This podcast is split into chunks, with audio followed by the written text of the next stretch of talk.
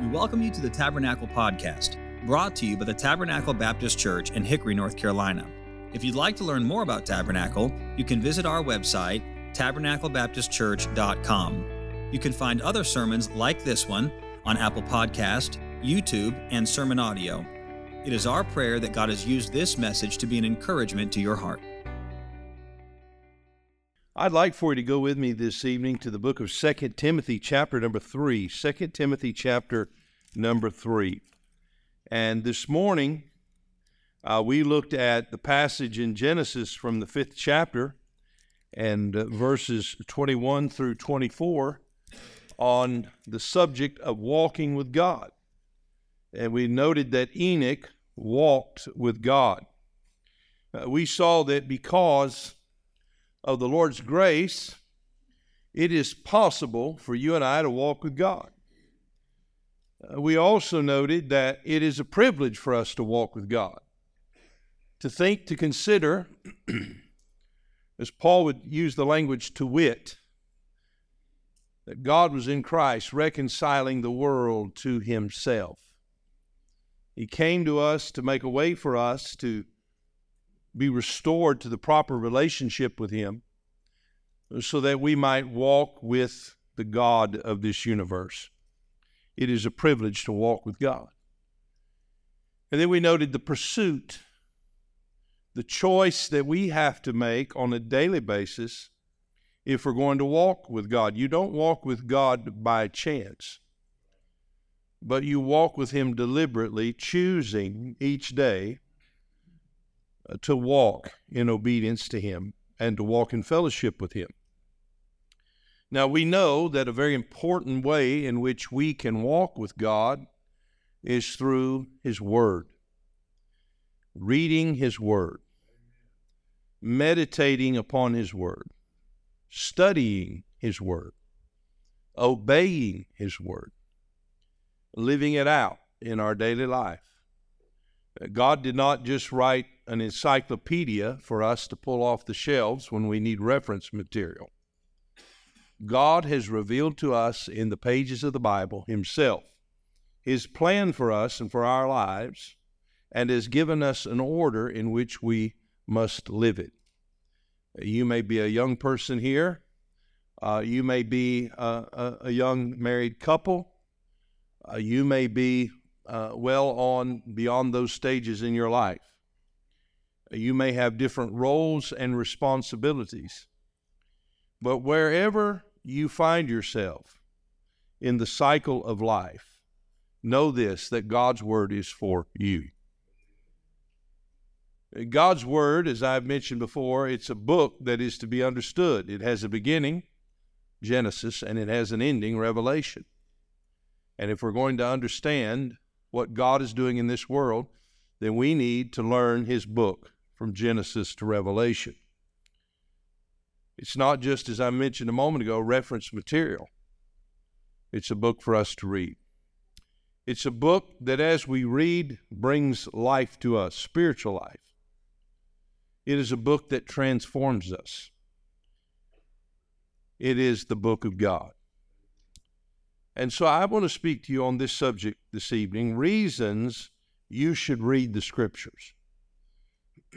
Reasons you should read the scriptures. Now, I'm going to give you seven in this message. And I want you to understand that these are by no means exhaustive. In other words, I imagine that if I had the time and you had the time, we could be here for several hours talking about all the different reasons that are given to us throughout the scriptures. But for the sake of time and clarity, we're just going to look at one passage tonight, and that's the passage I've asked you to turn to in 2 Timothy chapter 3 and verse 14. And we'll find seven reasons enumerated for us in these verses that will help us understand why we should read the Bible. And so I hope you'll read this passage with me, and then we'll note some things as we move forward. The Word of God says, But continue thou in the things which thou hast learned and hast been assured of, knowing of whom thou hast learned them, and that from a child thou hast known the Holy Scriptures, which are able to make thee wise unto salvation through faith which is in Christ Jesus. All Scripture is given by inspiration of God and is profitable for doctrine, for reproof, for correction, for instruction in righteousness, that the man of God may be perfect, truly furnished unto all good works. I want us to just look at this passage for a moment. And as we look at it, we'll see these reasons that we should read the scriptures. And I want to begin with the first one. Uh, number one, you should read the scriptures because of the authority and the power of the scriptures. You should read the scriptures because of the authority and the power of the scriptures. Notice, if you would, in verse 16 all scripture is given by inspiration of God and is profitable for doctrine. And the list goes on. The emphasis here, as we look at this first thought, is on the fact that the Scripture is given to us by inspiration of God and it is profitable. So we learn something about who authored the Bible. This book that you and I hold in our hands has one author. That's the Lord Himself. The Bible says that holy men of God, as the Spirit moved upon them, holy men of God were moved by the Spirit, and those holy men of God, the apostles and the prophets, they wrote the words that God inspired them to write. They wrote with their own unique personality. They wrote in the context of the times in which they lived, but they wrote as God commanded them to write. And there is a beautiful unity to the scriptures. The Bible is the story of God. It's the story of man and the story of redemption. How that man can be brought into perfect fellowship with God. So we need to understand that this book that we hold in our hands is authoritative because, excuse me, because of the author. How many of you fighting this cough right now? Yeah, I've been fighting it for a few days. I feel great. I just can't shake the cough. And then it hits me at the most inconvenient times, like in the middle of the word authority. Yeah. Yeah. God wrote the Bible. Who has more authority than God? He created the universe. He hung the stars in space. He established the laws of science. He has the plan. He has the knowledge. He's the author of this book. We ought to be interested in it because of who wrote it. God wrote it. There are so many books. Solomon said, he said, there, there's just so much to study. There's so many books, so many words. That's the problem with the books, right? All the words in them. And uh, people are looking for answers in books. How to have a better marriage, how, how to find a better job, how, how to better themselves, how to make more money, how to get in shape. What's the latest diet craze? And every author seems to propose that they have the answer. But you and I all know, uh, we all know that a lot of the answers that have been proposed in many of the books that we've read aren't really even up to value of the paper it took to print them, right? The things we've been told all our life we shouldn't eat, now we're being told we should eat them. The things that we were taught we should do, now we've been told we shouldn't do. I mean, it's just that's the cycle of life and the answers of humanity. God's Word is inerrant and it's infallible, it's unchangeable. We do not seek to change God's Word or to bring it into uh, favor with the trends of this world because God has authority. And so we should read the Word of God because of the authority and the power. It's profitable, it's good for us. It helps us. It changes us. It transforms our lives. So, number one, read the Scriptures because of the authority and power of the Scriptures.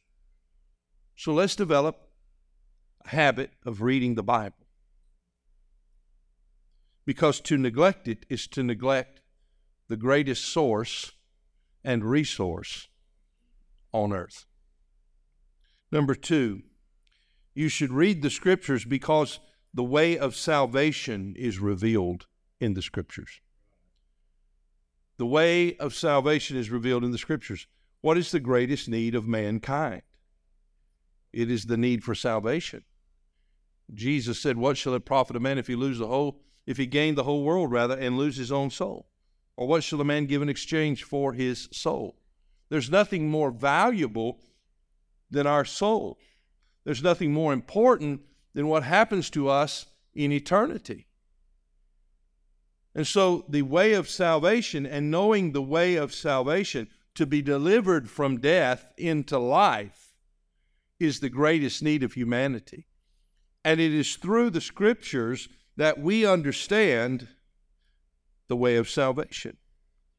Notice he says in verse 15, and that from a child thou hast known the Holy Scriptures which are able to make thee wise unto salvation through faith which is in Christ Jesus. There's only one way to be saved. By grace are you saved through faith, and that not of yourselves. It is the gift of God, not of works, lest any man should boast. That rules out every other religion the world has ever known and brings us to the point where we're confronted with Christ the only Savior. There is no other name given among men under heaven whereby we must be saved but by the name of Jesus. Jesus said, I am the way, the truth, and the life. No man cometh unto the Father but by me. So if you want to know how to be saved and how to get to heaven and be with God for all eternity, how to avoid death and hell, then you find that out in the scriptures. But I think it's important even for those of us who know this, to understand it so that we can declare it. We need to know how to explain to a lost and dying world that there's only one way to heaven, and that's through faith in Jesus Christ. And so it's important for us to be able to learn the Scriptures and to point men to Jesus Christ. So, number two, we should read the Scriptures because the way of salvation is revealed in the Scriptures. Number three, you should read the Scriptures to understand the doctrines taught in the Scriptures. You should read the Scriptures to understand the doctrines taught in the Scriptures. We live in a very doctrinally confused time. There are churches that dot the landscape of Hickory, North Carolina, and they teach uh, a wide array of doctrinal things concerning salvation, concerning the baptism of the believer. There are Baptist churches, there are Lutheran churches, there are non denominational churches. Uh, there are Presbyterian churches, there is a Catholic church in town. There are a wide array of churches. And uh, in this day and age in which we live, many have given up the thought that doctrine is important. I want you to understand that doctrine is very important. It's important to God. Because the Lord Jesus said that the scriptures are profitable for doctrine doctrine, our beliefs. the teaching of the church on important subjects like the doctrine of sin, to understand that we are all sinners, the doctrine of salvation, how one comes to faith in Christ, the doctrine of Christ Himself, who He is, and His atoning work for us on the cross, the doctrine of the Holy Spirit, a part of the Godhead, the doctrine of the church, how the church is to be organized, how it is to function, what its function is. All laid out for us in the Bible.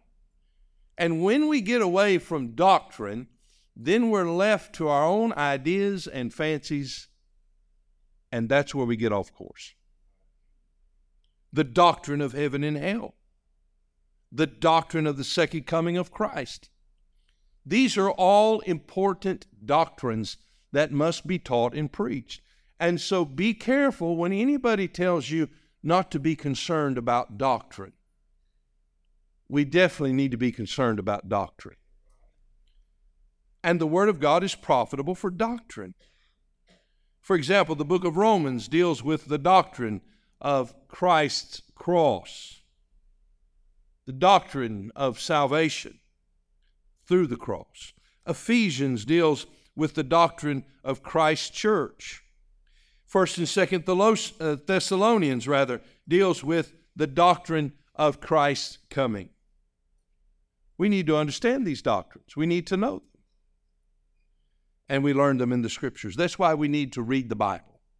Now, by the way, if you're going through the Bible for the first time, or maybe the fourth time, or maybe the 14th time, you're not going to understand every doctrine but you're going to learn every time you take a trip through the scriptures. Number four, you should read the scriptures to receive the reproof provided by the scriptures.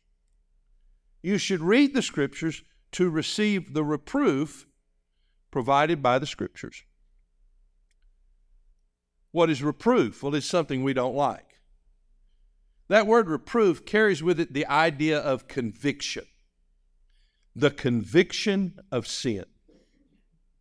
You've heard people say this, I've heard people say this, and we perhaps have been guilty of saying it at some point ourselves. But I don't feel convicted about that.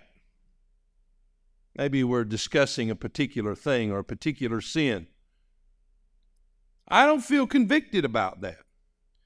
Well, the truth of the matter is, your feelings or mine are not what matter. It's what God says in His Word. And it may be that you and I don't feel conviction over a certain thing because we have resisted the voice of the Spirit of God. We have resisted the teaching of God's Word in that area, and we have decided to overrule God in our own lives and go our own way. And we can grieve and we can quench the work of the Spirit in our lives if we're not careful when we set up ourselves as the authority to say what's right and what's wrong. But the fact of the matter is, as we've already learned, God has the authority, does He not? You see, that one thing is important for us to establish because it really determines for us how the Bible will guide our lives. And when we understand that the Bible tells us what's right and what's wrong, and there's no question about it. We can find a lot of gray areas. No question about that. And my point tonight is not to try to zone in on certain things. My point tonight is, is that we need to expose our foolish hearts, our fleshly desires, to the light of God's Word and let God speak to us through His Spirit and through His Word to reprove us of things in our lives that are not pleasing to Him. It might be an attitude, it might be a lack of obedience, it might be a transgression that we're committing, a habit that we've allowed into our lives. God's Word reproves us of those things. By the way, wouldn't you want to know they're there? James likens the Word of God to a mirror that we look into. And the picture is of someone that's getting ready to go out uh, in, in, into the world. They're getting uh, to go out perhaps to work or, or to a, a gathering of some sort. They're going to be seen by people. And they look into a glass to see how they look. They're checking their look in the mirror. And though there are imperfections there, they neglect to deal with them. And the Word of God reveals to us our imperfections. It reproves us, and we all need that accountability. We have a wonderful gift of seeing everyone else's imperfections. But we turn a blind eye to our own. Uh, so we need to stay in the Bible so God can show me where I'm wrong, where I got off course. Here's the fifth reason we should read the Scriptures, and that is to receive the correction provided by the Scriptures. I'm glad that the Bible doesn't just tell me where I'm wrong, but the Bible tells me how to get it right. The Bible tells me what correction I need. And if I follow the Bible, if I follow God's commands, then I can live, as we learned this morning, as Enoch lived, a life that was pleasing to God. God can correct my thinking, He can correct my habits, He can correct my attitude, He can correct my actions and my deeds or my misdeeds if I will submit myself to Him. Galatians is a book, for example, that is concerned with correction. What were the Galatians doing? They were moving away from the gospel that Paul had preached to them uh, unto another gospel. And so Paul is calling them back to the gospel of Jesus Christ. In Colossians, Paul corrected the church because of a doctrinal departure. A dangerous cult attacked the headship and the lordship of Jesus Christ in Colossae. And he exposed that cult and he corrected the false teaching that had come into the church. And so we receive correction. Let me give you the sixth reason. Aren't you amazed at how quickly we're moving through these? Don't get too excited. We have a business meeting. But I think we only have one motion, so it shouldn't be long. Number six, to develop the godly character that is taught in the Scriptures. To develop the godly character that is taught in the Scriptures. Notice again in, in 2 Timothy chapter 3. He said that from a child thou hast known the Holy Scriptures, which are able to make thee wise unto salvation through faith which is in Christ Jesus. All scripture is given by inspiration of God and is profitable for doctrine. We looked at that. For reproof. We've looked at that. For correction. We've looked at that. But notice the last phrase in verse 16 for instruction in righteousness. The word instruction here refers to education and training of children or the cultivation of the heart and mind. It really defines what we're endeavoring to do through the ministry of our Christian school. To train our children in the way that they should go. We're not just doing that, limiting that, by the way, to the Christian school. We, we're doing that in our Sunday morning Sunday school. We're doing that in our Wednesday evening Bible clubs with our children. We are endeavoring to train them up in the way that they should go, to teach them, to train them, to develop. And by the way, it is a process of developing godly character. It carries with it the idea of chastening, it carries with it the idea of discipline. Discipline. holding children accountable, giving them responsibility, setting expectations upon them to behave in a certain way. That's a good thing for us to do. It's good to have expectations, and we should seek to set those expectations. We, we, we, should, we should certainly then work in our homes and in our church and in the ministry of our school to develop that kind of character in their lives, to teach them to be courteous, to teach them to be kind, to teach them that purity is something to pursue, to teach them to avoid using language that is displeasing to God, to teach them to honor the Lord in their lives. But not only them, all of us. All of us.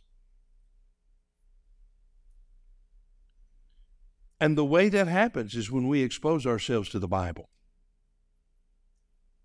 The Bible teaches us to forgive one another, not to hold grudges. The Bible teaches us to love one another. The Bible teaches us to prefer one another in love. The Bible commands that we not be jealous or envious of one another, that we don't tear one another down with our tongue, that we don't gossip, that we don't become critical of one another. This is what the Bible teaches us. And oftentimes, I think we've kind of become content with a, a, a, almost a lip service Christianity that says, well, we believe the Bible. Amen. But it's almost in practice as if we think we don't really have to obey it. Then we excuse our disobedience. We say, well, that, that's just that's just my personality. I, I really can't help it. Really? You don't think God has the power to change your personality? I'm not saying make you a completely different person. I'm saying conform you to the image of His Son. The Word of God has the power to do that, right? Yeah. Well, why isn't that taking place in my life? Well, it may be because I'm not being exposed to the Word of God. You say, Well, Pastor, I've tried to read my Bible. I didn't get anything out of it yesterday. There will be days like that. But you'll get more than you thought you did.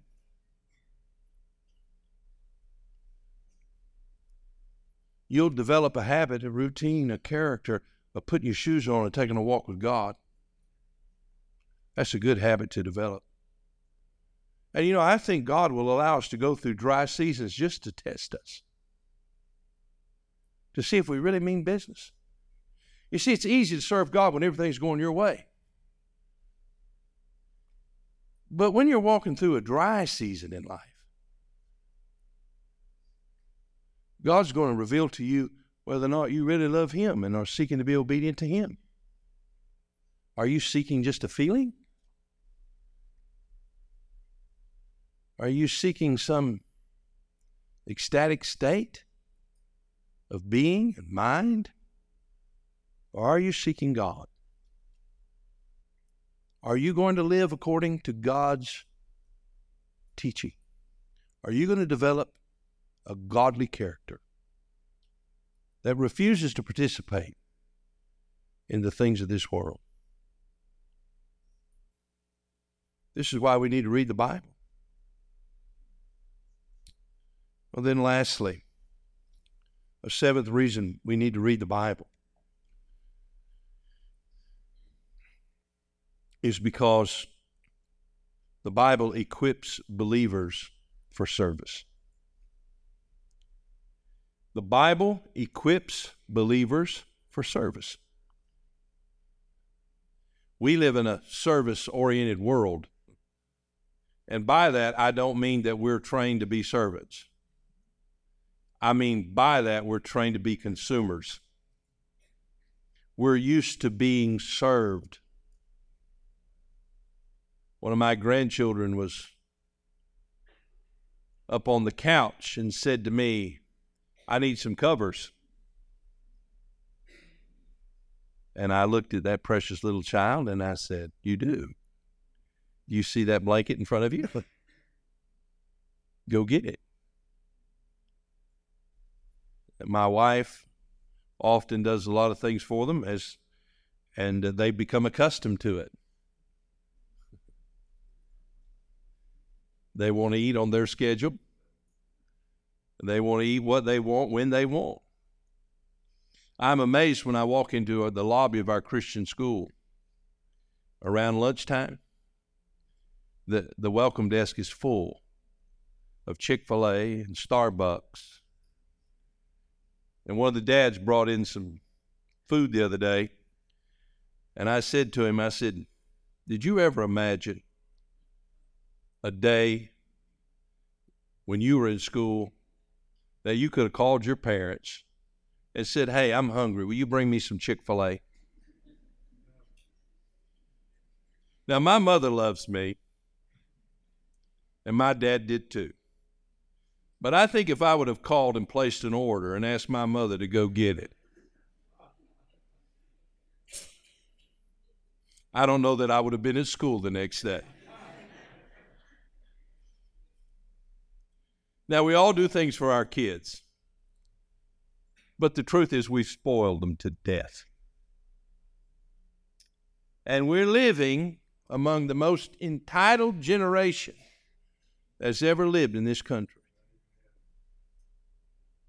And we're all guilty. We're all guilty. But the notion that service is something that God wants and is worthy of is a notion that's entirely lost on this current generation. You talk to young people about a job in a Christian school and an opportunity to serve God. Now, God's given us a great team here. I want you to know that. But I'm amazed at the attitudes, not of the folks we have here, but of many that you talk to. they're more interested in what you're going to do for them than they are what they're going to do for God. This is the age in which we live. We've been served to death. But we need to recognize that the Lord Jesus, though He has served us, now as saved sinners, we have the responsibility to serve Him. I want to go down there on the front row and you know, do that little uh, thing that some preachers do. That's good preaching, preacher. but I'm going to avoid that.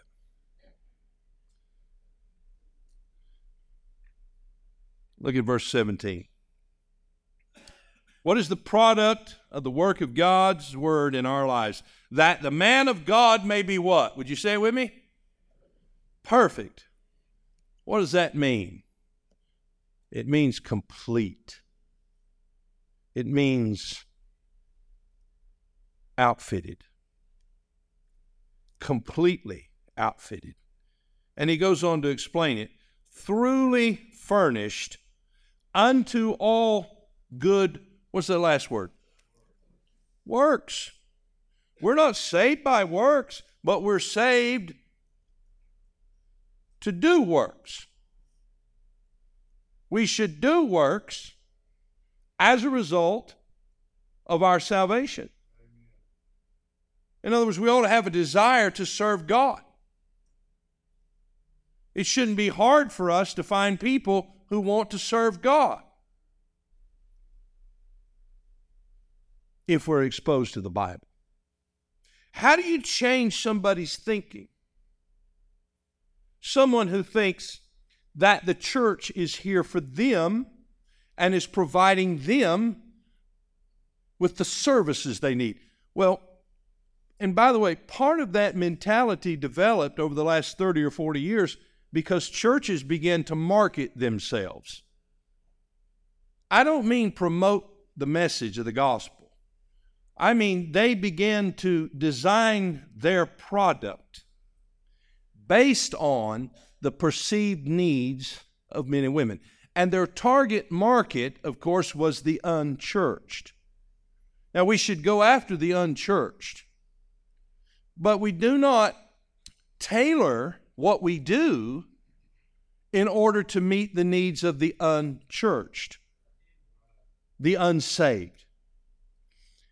Because the unsaved don't understand what they need.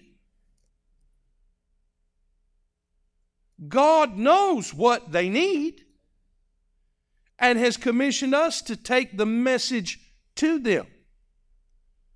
And so, when churches began to design worship experiences and worship services based on the likes, the whims, the desires of the unchurched,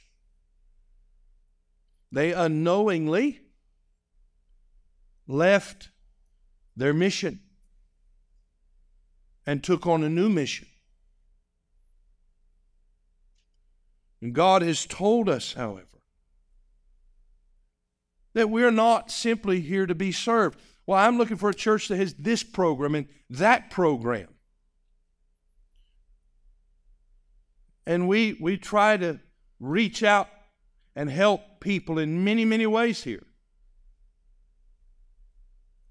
And I think, in fact, as we've seen more and more needs in our community and more and more effective ways to communicate the message of the gospel, we've been open to that and sensitive to that as God by His Spirit has led us.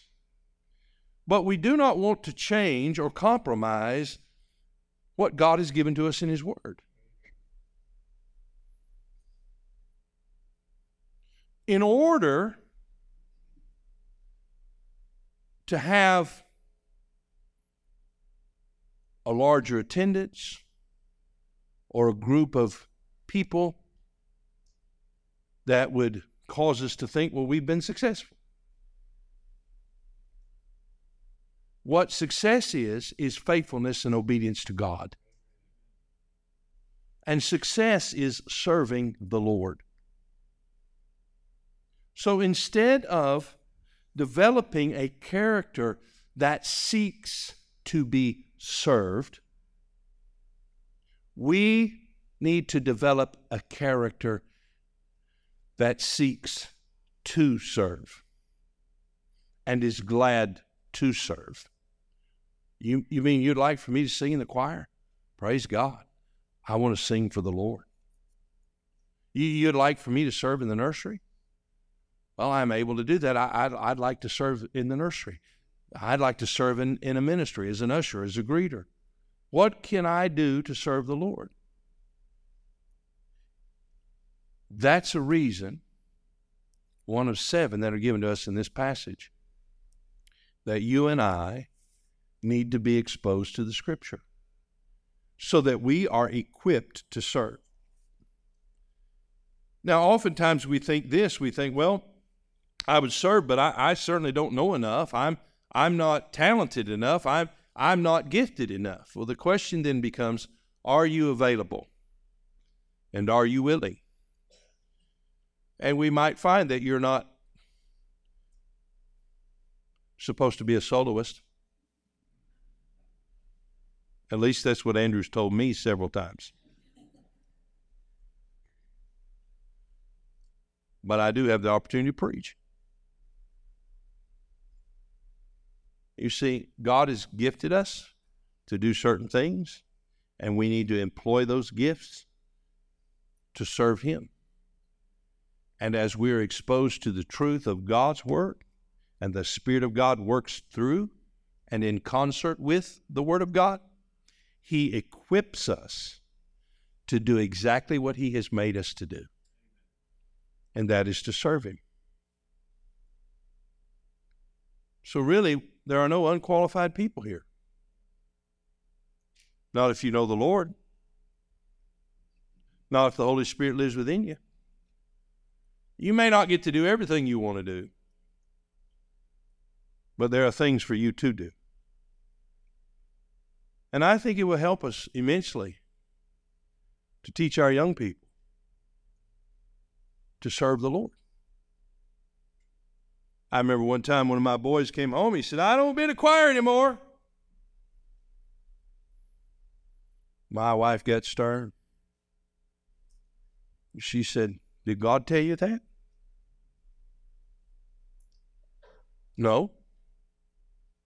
Why'd you join the choir? Well, he couldn't even remember by then. But his mama remembered.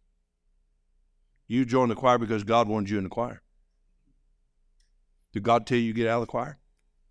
Man, I was under conviction listening to her. You joined the choir, you committed the choir, you committed to serve God. You're not quitting the choir. I said, Praise God.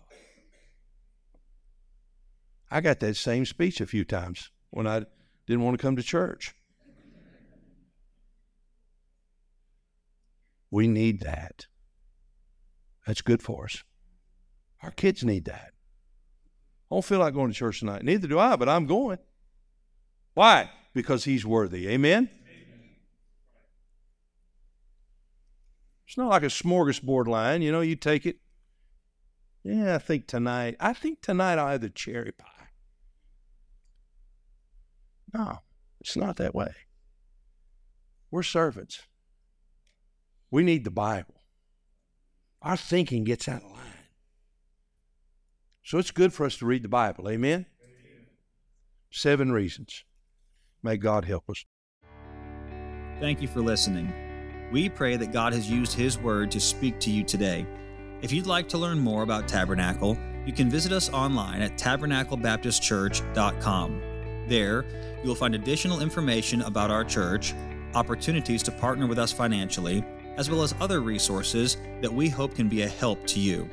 May God bless you, and thank you once again for listening.